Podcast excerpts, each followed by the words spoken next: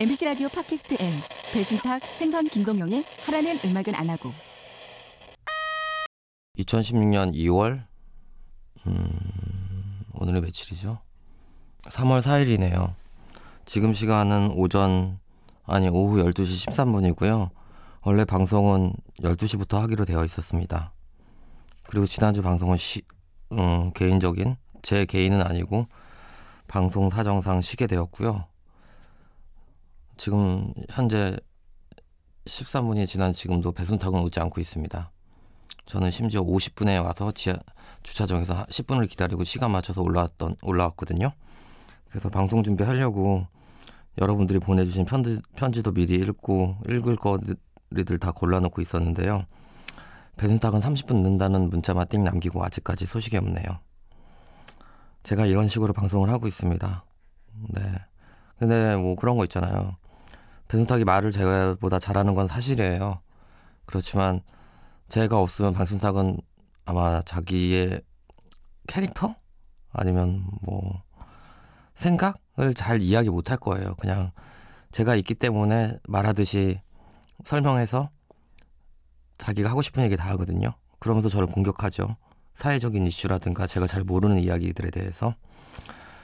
하, 그래서 저는 이런 식으로 방송을 계속 해야 하나 걱정입니다. 그래도 뭐 해야 되겠죠. 그리고 뭐 요즘에 부쩍 인기가 많아졌어요. 방송이 들으시는 분들이 많아져서 우선 그 저희 페이지가 있어요. 하라는 음악은 안 하고라는 페이지가 있는데 페이스북에 있거든요. 이 방송 처음 들으시는 분들 혹시 들었는데 페이스 뭐지 페이지를 잘 못 찾아가시는 분이 있으면 페이스북에 들어가셔서 찾아가면 됩니다. 페이스북에 검색어 등록하는 데 있잖아요. 거기서 하라는 음악은 안 하고라고 하면 잘 안 나오고요. 진짜 짜증나게 배순탁 이름을 놔야 쳐야 나옵니다. 왠지 모르겠습니다. 사실 이 방송 제가 처음 시작하게 됐을 때는 배순탁보다는 제가 더 많은 이슈를 받게 될 줄 알았거든요. 왜냐면 배순탁은 기껏 팔아봐야 만 권의 책을 팔았을 뿐인데 그리고 잘 사람들이 보지도 않는 케이블 TV에 나와서 영화 소개를 했, 하고 심야 라디오 프로그램에 나와서 게스트를 했을 뿐이고 저는 어떻게 보면 작가로서의 올바른 인생을 살아가고 있었거든요. 작가로서만. 어, 엄청나게 베스트셀러 작가인 제가 배순탁보다 더 조명을 받고 주목을 받을 줄 알았는데요. 그게 아니더라고요. 그래서 씁쓸한 마음이고 사실 배순탁 오면 12시 30분에 시작을 하려고 했었는데 배순탁이 안 오고 사실 저도 이 방송 말고도 다른 일들이 많거든요. 우선 1시 반에 머리 예약이 강남에 있습니다. 뭐 베스트셀러 작가라면 강남에서 머리를 잘라야 되겠죠. 그래서 머리도 있고 오늘 또 저녁에 행사도 있어요. 뭐 심야 책방이라고 해서 홍대에 있는 카페에서 10시부터 새벽 5시까지 하는 심야 책방 진행도 해야 되는데 저 그래도 컨디션 조절해야 되거든요. 근데 베네탁을 아직도 안 오고 있습니다. 제가 주저리 주저리 떠들기 시작한 지 3분이 되었는데, 되었음에도 불구하고 아직도 베네탁은 오지 않고 있습니다. 아마 14분 후에 도착할 예정인데요. 그 전에 우리 시간을 아끼기 위해서 여러분들이 보내주신 사연 읽어드리겠습니다. 어, 우선 덴버에 계세요. 국제 우편으로 보내주셨네요. 근데 예전만 해도 국제 우편하면 그 나라 우편을 우표를 붙여서 배달이 왔는데 이게 우표인지는 잘 모르. 우표 대신 바코드가 찍혀서 왔네요. QR 코드가 그리고 1불 20이네요. 예, 아마 더 빨리 보내는 우편 뭐지 했으면 한 5불 정도에 우리가 한 2, 3일 안에 받아볼 수 있었을 것 같은데 2월 3일에 보낸 편지가 지금에 도착했네요. 비행기를 타고 아니 배를 탔을지도 모르네요. 아무튼 덴버에 계신 김민영 님이 드린 주신 사연입니다. Dear 친애하는 배숙척, 배순탁 작가님과 생선 작가님. 전 이것도 기분 나빠요. 뭐 기영리은 가나다 순대로 한다면 배순탁이 먼저 오는 게 맞는데 저는 그렇지 인정합시다. 생선이니까. 아니면 김동영을 쓰던지.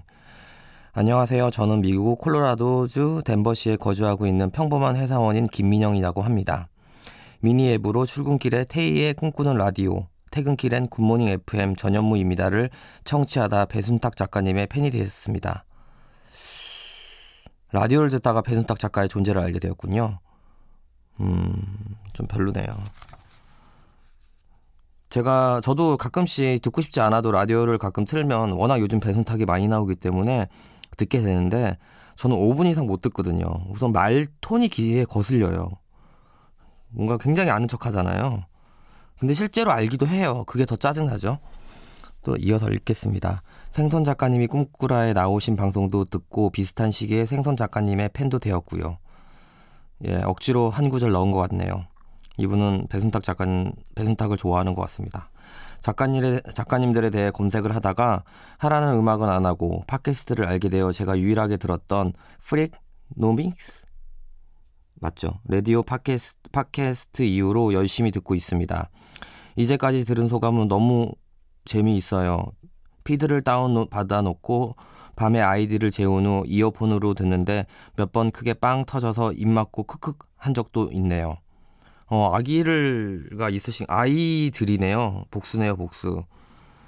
김영 김민영님 여자인 것 같은데 여성분인 것 같은데 회사도 다니시고 육아도 하시니까 고생이 많으시겠네요. 가장 공감하면서 들었던 것은 1화 옛날 만화의 결말은 이에요. 80년대 어린 80년대 어린이에겐 놀이터 아니면 저녁 시간 전 만화였죠. 모래요정 바람돌이 둘리 달려라 하니 배추도사 무도사 주제가는 지금도 내리에 박혀 있네요. 이런 식으로 우리는 세상에 있는 것 같습니다. 멀리 콜로라도 덴버시에 거주하는 평범한 회사원인 김민영 씨에게도 이런 노랫말들이 머릿속에 박혀 있는 거 보면 전 메칸더 부이도 생각나고요. 진짜 이런저런 것들이 많이 생각나네요. 그 다음에 스타워즈 덕후로서 에피소드 7을 얘기하실 때도 귀를 기울여서 들었습니다.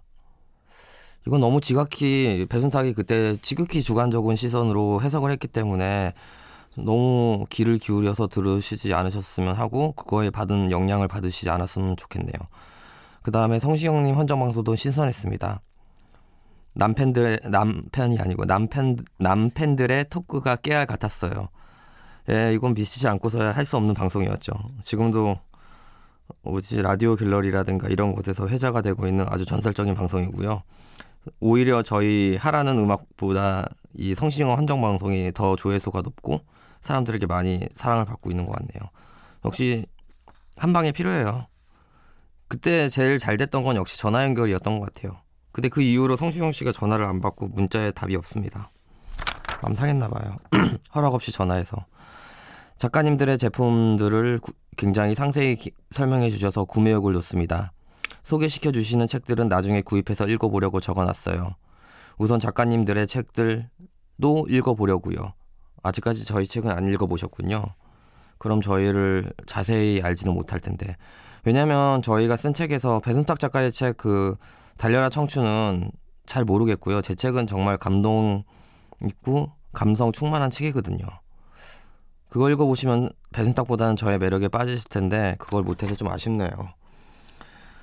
그리고 이분은 특이하게 손편지가 손편지라고 불러야 되나? 손편지죠 했는데 워드 작업을 하셔서 프린트를 뽑아서 보내주셨어요. 손편지를 쓰고, 싶었지만 심한 악필이라고 하셨는데 컨치지 봉, 봉투에 보니까 손글씨로 주소를 쓰셨는데 저는 영어로도 쓰시고 한글로도 쓰셨는데 한글은 그, 한글이니까 당연히 알아볼 수 있었는데 여기 우체국에서 소인으로 찍힌 덴버라는 표시를 안 했으면 저는 이 덴버를 절대 읽지 못했을 거예요. 전 데우스라고 읽었거든요. 그래서 그리스나 이쪽에서 치, 편지를 보내주신 줄 알았는데 덴버에서 보내주셨어요. 그 정도로 악필이네요. 예, 뭐 나이도 어느 정도 드신 것 같으니까 이제 와서 글씨 연습한다고 해서 될 것도 아니니까 그냥 그런 데서 하시고 아이들이 글씨를 잘 쓰게 되기를 바랍니다. 나중에 사연이나 편지를 또 드린다면 그때는 글씨 연습을 해서 손글씨로 편지지에 정성 들여 쓰겠습니다.